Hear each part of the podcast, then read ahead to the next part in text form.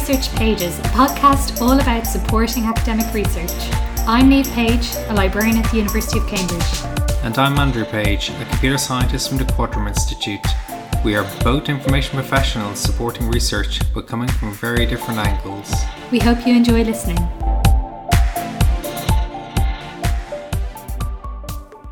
We've had so many conversations about the publishing process and how it drives you completely mad. It does. Every day it drives you mad.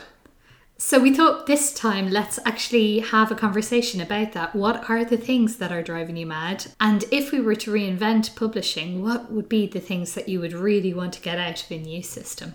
So let's start with what drives you mad. Well, what drives me mad is every publisher is different. They have different systems, different websites. Even ones that use the same underlying system will have it configured in different ways. And they make it just so convoluted to everything I mean, maybe you're a co author on a paper and requires you to say that you are a co author, confirm your co author, which is great. But then you have to go and sign up to a website and you can't remember your username because you have 20 of them for this journal and then you go in and then it asks you not just for you know to confirm but it asks for a million different details that they probably don't need. Like do they really need my physical you know address and things like that? And 10 different topics uh, that I am an expert on. Well I, I know that they're going to use that you know just to spam me reviews. So you know that everything seems to be overly complicated when it comes to publishing. And it would be great if they could just simplify 99% of that stuff so it sounds like the problem for you isn't so much the publishers as it is the systems they're using and the hoops they make the researchers jump through in order to publish. Well, that is my only interaction with the publishers is through these systems. And I can see why they have the systems there. They want high throughput, low cost systems for tracking very complex things. But they could, you know, take a leaf out of Google's book and just make it a little bit easier on the people who are, you know, often, say, for a reviewer, giving up your free time, or as an editor, giving up your free time, or as an author who's probably going to end up paying an APC or something like that, you know, and we're giving it to you for free could they not just make it a bit easier you know? Even even paying taxes is easier and that's saying something.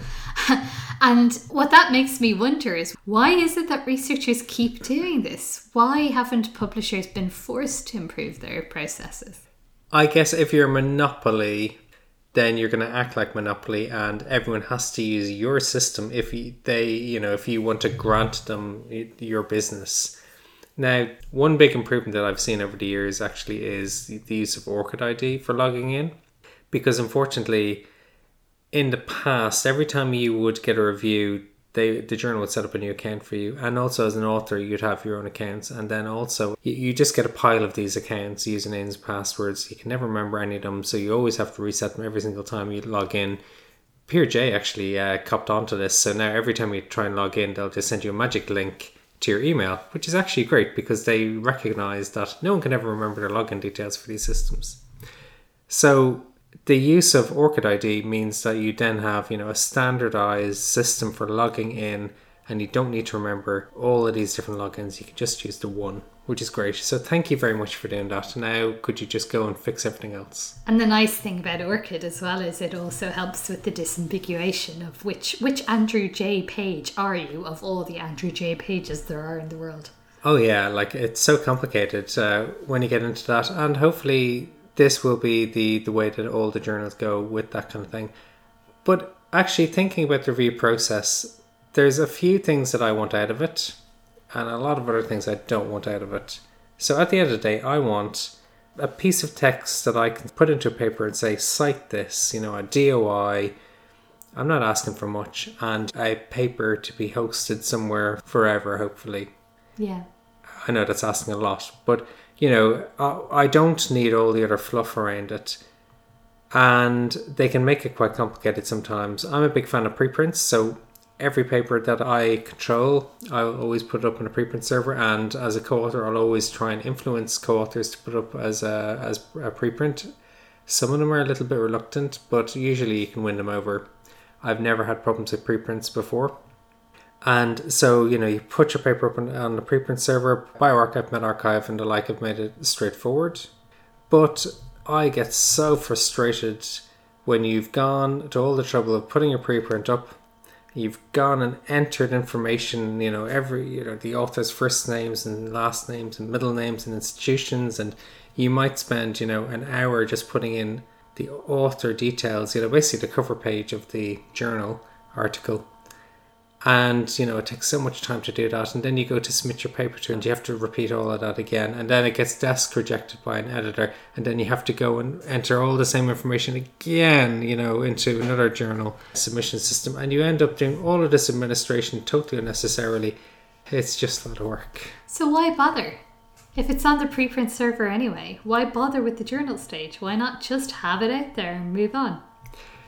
Yeah, absolutely. Unfortunately, the way academia works at the moment is they treat preprints as a lesser thing because it hasn't gone through peer review. I know there is other systems where they will overlay, you know, review, post preprint reviews on top, of and it's a reasonable idea. It's not very common. Like I think Wellcome have an open journal that do that. So ideally, I would love to be able to submit my preprint directly to a journal and skip all the rubbish.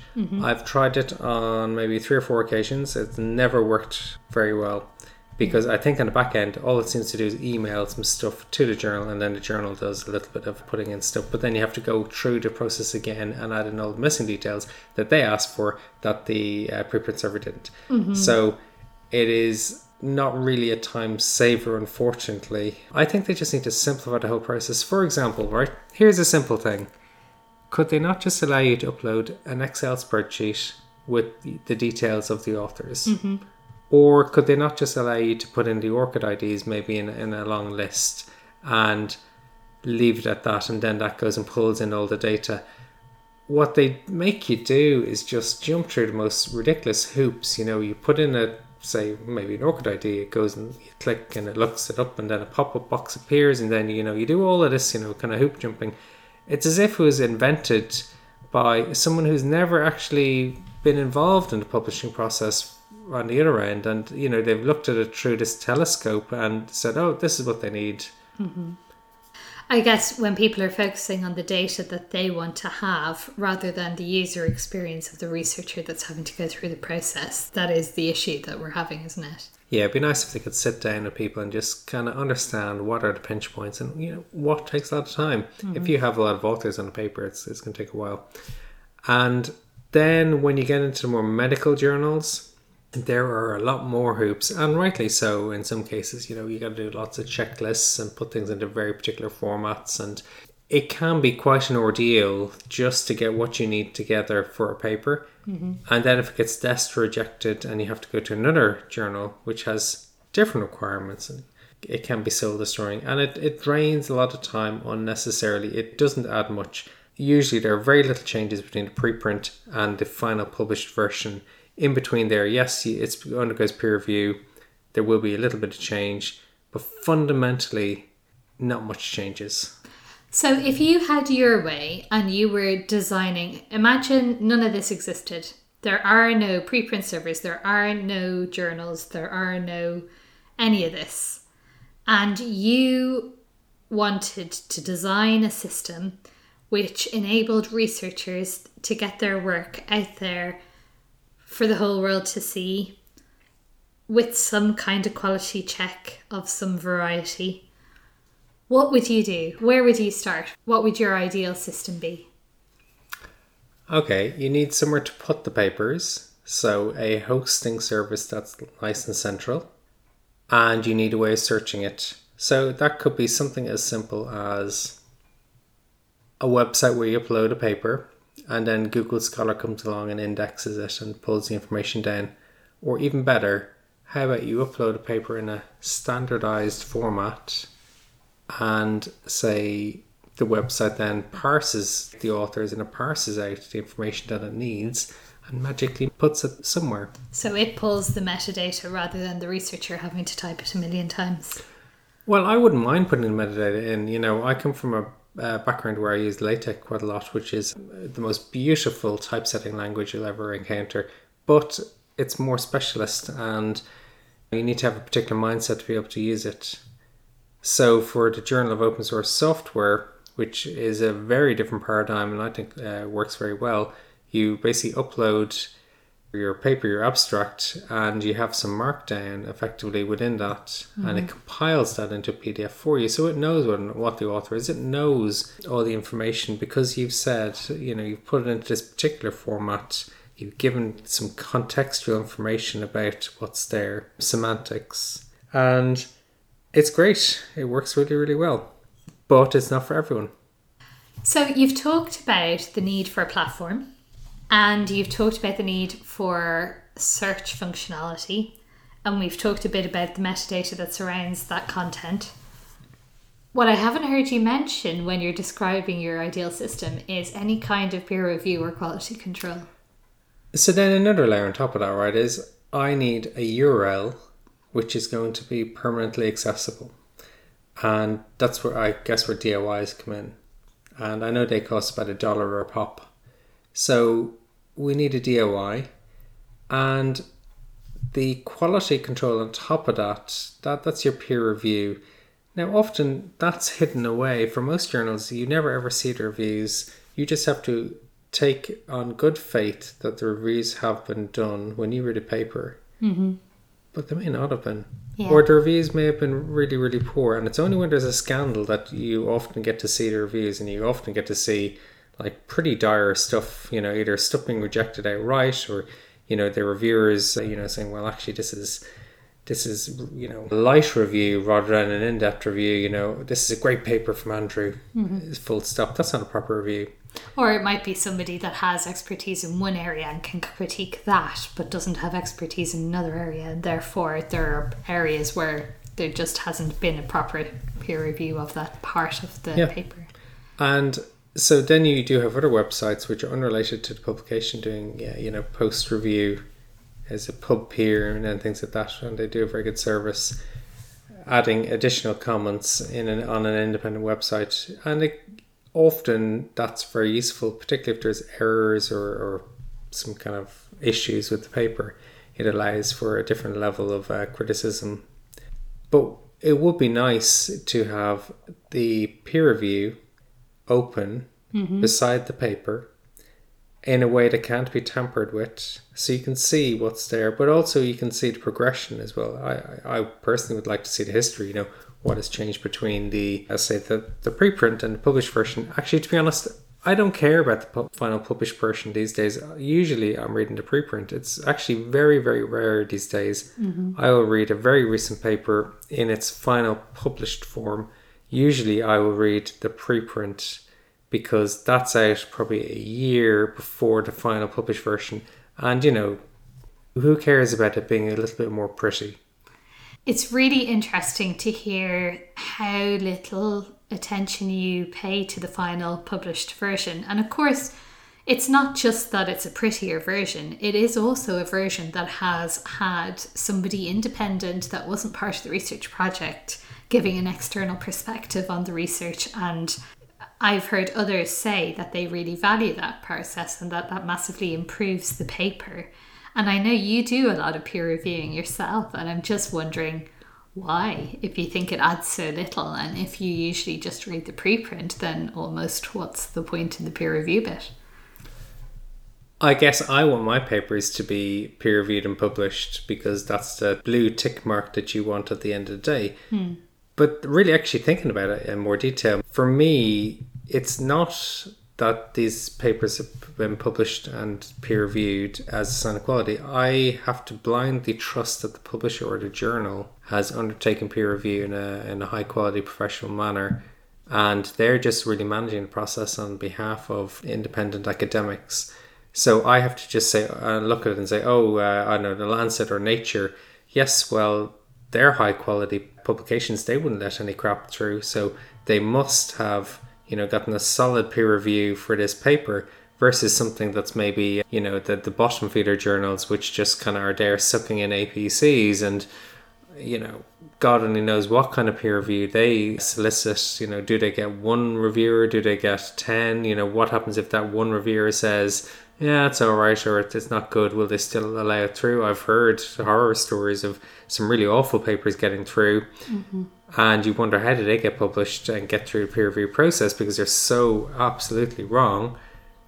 But you know, often you'll use the, the journal title as the, the measure of quality of the peer review that you accept, but actually it's all done in blind faith. Mm-hmm. And there are so many stories of retractions from the supposedly high quality journals that actually that blind faith is a major issue.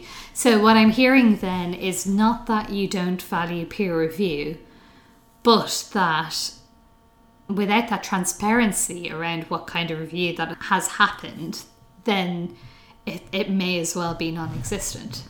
Absolutely. If we're expected to have our data open and our results reproducible, then why can't the peer review process be open and reproducible? And in some places, peer reviews are open. Some journals do have that model. It's a rarity, though. It really is. It's mm-hmm. not a common thing in uh, in the fields that I work in. What's your view on whether peer review should include the peer reviewer's name publicly as well? I've signed a few reviews. It's not necessarily a common thing. Not all journals allow you to do it. Some journals, particularly where where that particular subfield, you know, don't do it. Don't even allow you to do it, even if you did it. So it, it's there's a big if. It depends.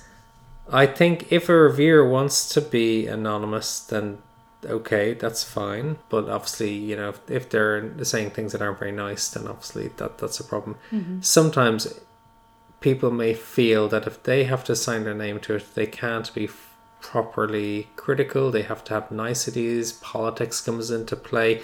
Maybe the person is in the next building to them and they see them every you know week for lunch, uh, you know, in, in the canteen, and they don't want to you know really annoy that person because there might be blowback, or maybe that that person they know might review their grants.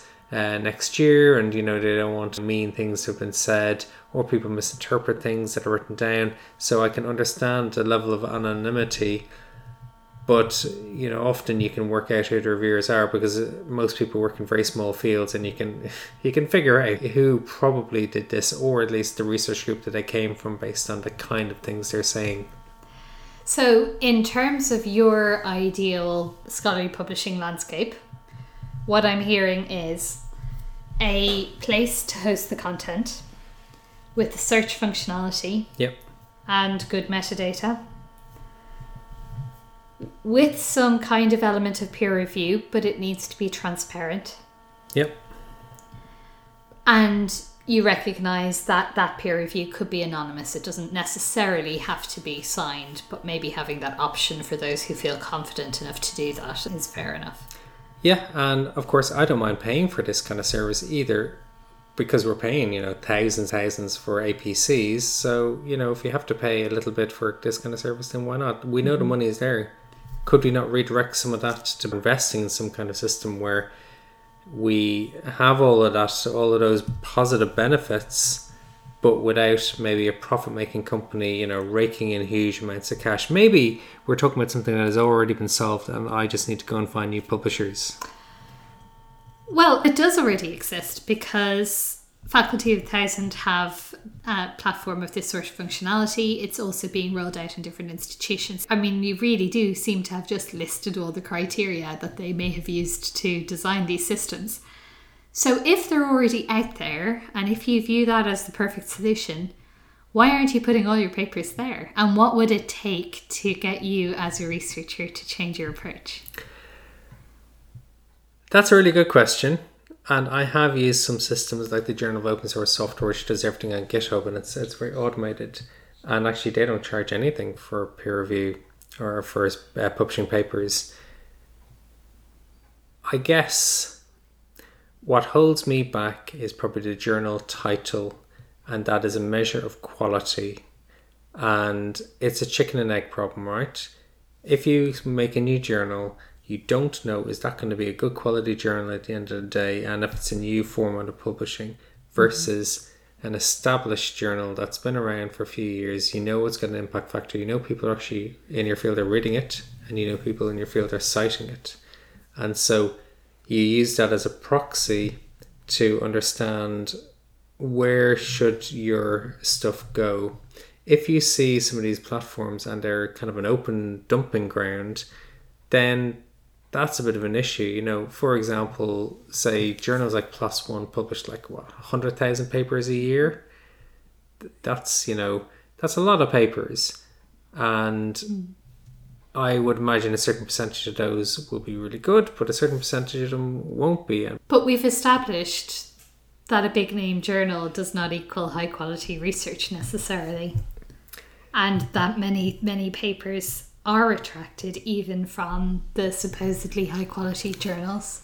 But are they only retracted because lots of people have read them and found it a little errors? People have gone, oh, that's a nature paper, and they've got an error in there. I'm definitely going to pull them up on that.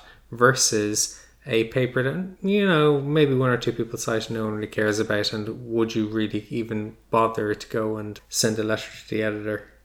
So, from where I'm sitting, as somebody with no skin in the game, because I am not a researcher in my own right,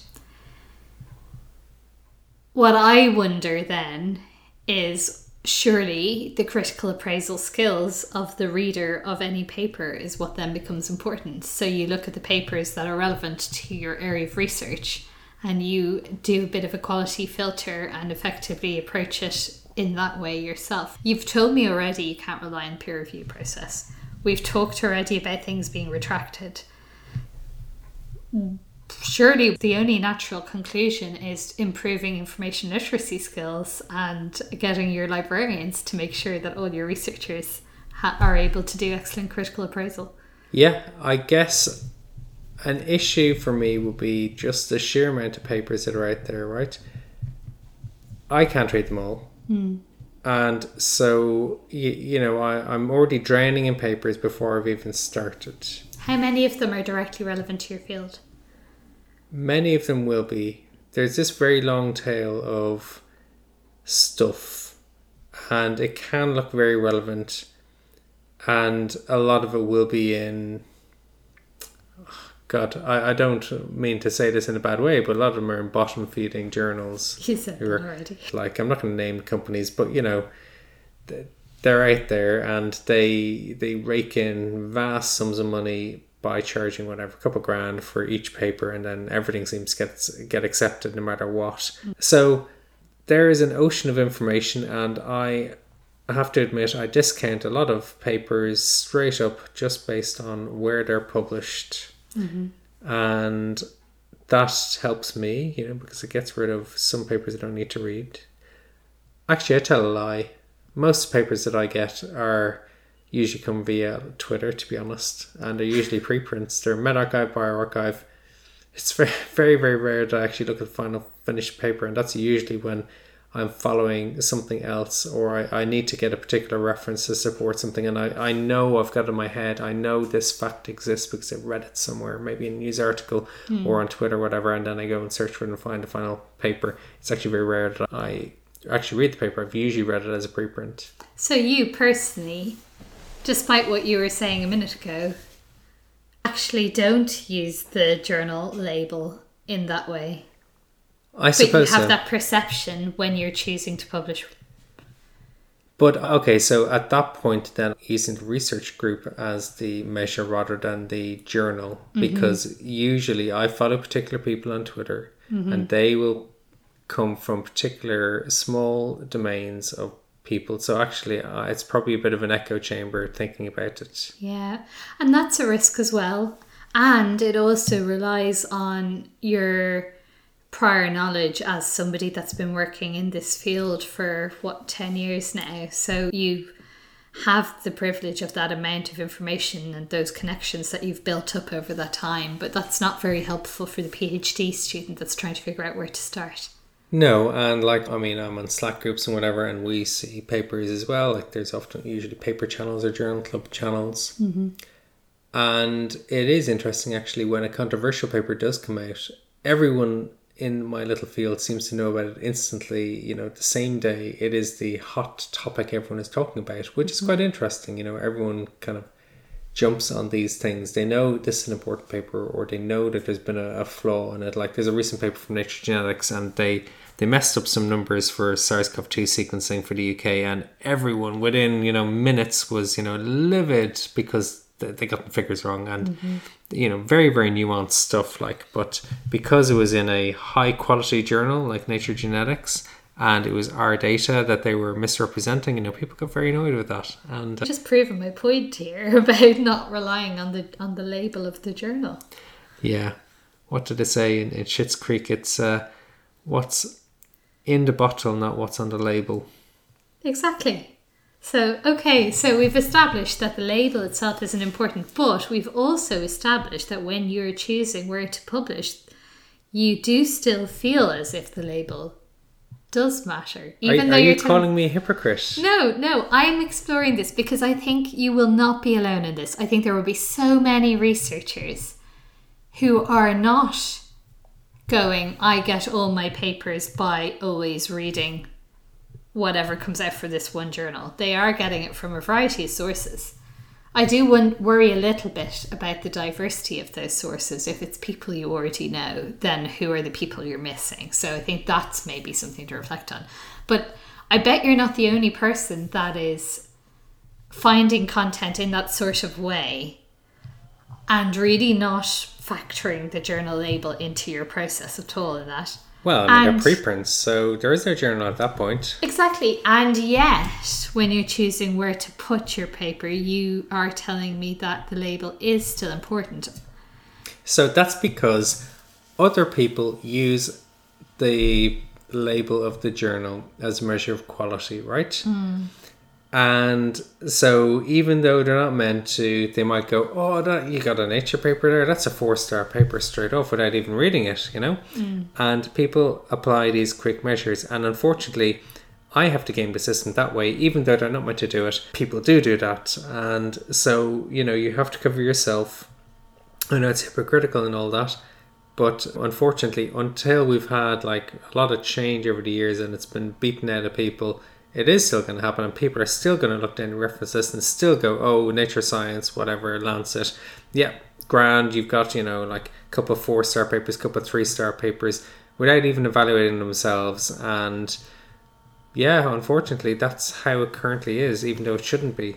So then that suggests to me that adds another dimension to if we were reinventing things, which is some kind of way of filtering, some kind of some kind of way of filtering to the right audience so that you're able to reach the correct people with the content. We've got a place to host the stuff with search functionality,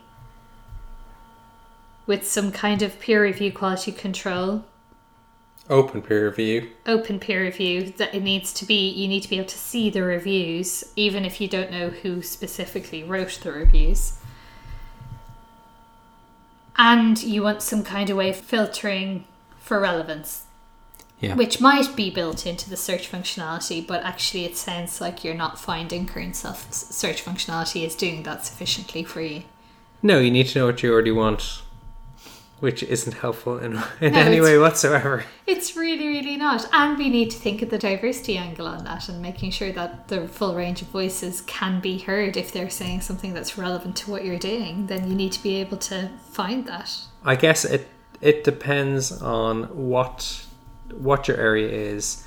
And like I'm currently working in a teeny tiny little area. I know SARS-CoV-2 is, is a very broad area, as in it, it spawned over 100,000 papers in a year. But actually, when it comes to infectious diseases and using sequencing, the kind of bread and butter that we do, it's actually a teeny tiny community in the UK mm-hmm. of core people, and it's a teeny tiny community in the US and a teeny tiny community in, in Australia, whatever. So there's not that many people, and actually, you'd probably know or have met most of my conferences in, in the time when we did go to conferences, mm-hmm. which is nice. And I'm sure for a lot of people, you're doing such specialist things that you probably know the, the handful of people who are doing the you know exact same kind of stuff as you world over and if you don't know who those people are then you're probably looking at too broad a field or you haven't done your work Yeah. And if you are right at the start of that journey, then your supervisor should be in a position to help you figure out where to start. You've given me loads to think about. Uh, So I've got a pretty clear picture of what it is your ideal system would be. The big question of how people would have the confidence to shift to a system like that still feels a bit unanswered. But maybe we can have a think and come back another time and talk about that.